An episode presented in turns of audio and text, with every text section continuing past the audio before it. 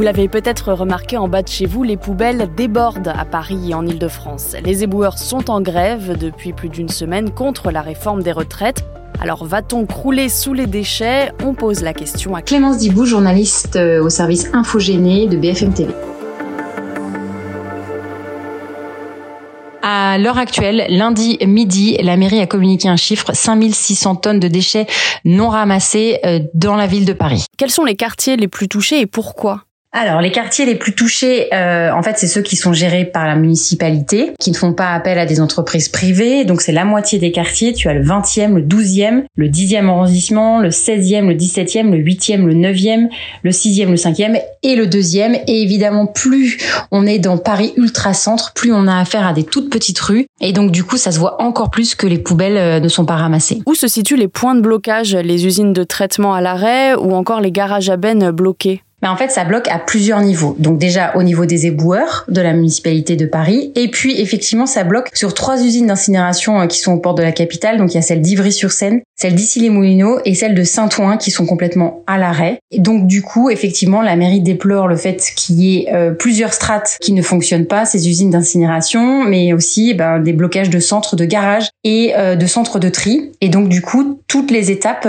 sont bloquées en ce moment. Est-ce qu'il existe un risque sanitaire? Il existe a priori euh, un risque sanitaire, notamment on pense tout de suite aux rats qui prolifèrent, attirés par la nourriture. Donc ça s'appelle les maladies de zoonose quand ça se transmet de l'animal à l'homme. Sauf qu'en fait, en faisant plusieurs médecins généralistes, notamment par exemple Jean-Paul Hamon euh, qui a été interviewé sur BFM TV, beaucoup de médecins sont rassurants. Les gens ne vont pas être agressés par les rats parce qu'il y aurait euh, largement de quoi sustenter pour les rats. Donc, en dehors du côté esthétique des odeurs et peut-être de glisser sur une peau de banane, le risque est plutôt minime. Voilà, je cite euh, Jean-Paul Hamon. Donc, on est plutôt sur un risque de saleté, d'hygiène, mais en termes de maladie, on est encore loin d'une possibilité de propagation d'épidémie, par exemple. La mairie peut-elle réquisitionner la police pour euh, obliger certains agents à ramasser les déchets? Ce qu'on a pu voir sur un point de, de déchets euh, dans le deuxième arrondissement, c'est qu'il y a un agent de la mairie qui est venu prendre des photos pour voir quel site il fallait prioriser et prioritairement enlever. Il nous expliquait qu'en fait, il essayait de voir euh, pour prendre un camion ben d'un autre arrondissement et lui faire faire quelques rues en priorité dans le deuxième arrondissement pour nettoyer ces rues. La mairie essaye de trouver des solutions. Et on a aussi le précédent qu'effectivement, les autorités peuvent réquisitionner des salariés pour non pas casser la grève, mais au niveau de l'intérêt général. Ça se fait devant les tribunaux administratifs. Pour l'instant, à ma connaissance, il n'y a pas de procédure qui est lancée, mais ça pourrait être in fine le dernier recours.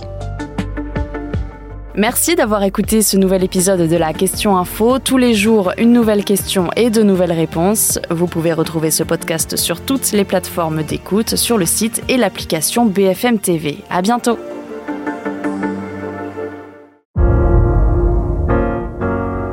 Vous avez aimé écouter la question info? Alors découvrez le titre à la une, le nouveau podcast quotidien de BFM TV. Les grands récits de l'actualité, des témoignages intimes, c'est tous les soirs sur vos plateformes préférées. À bientôt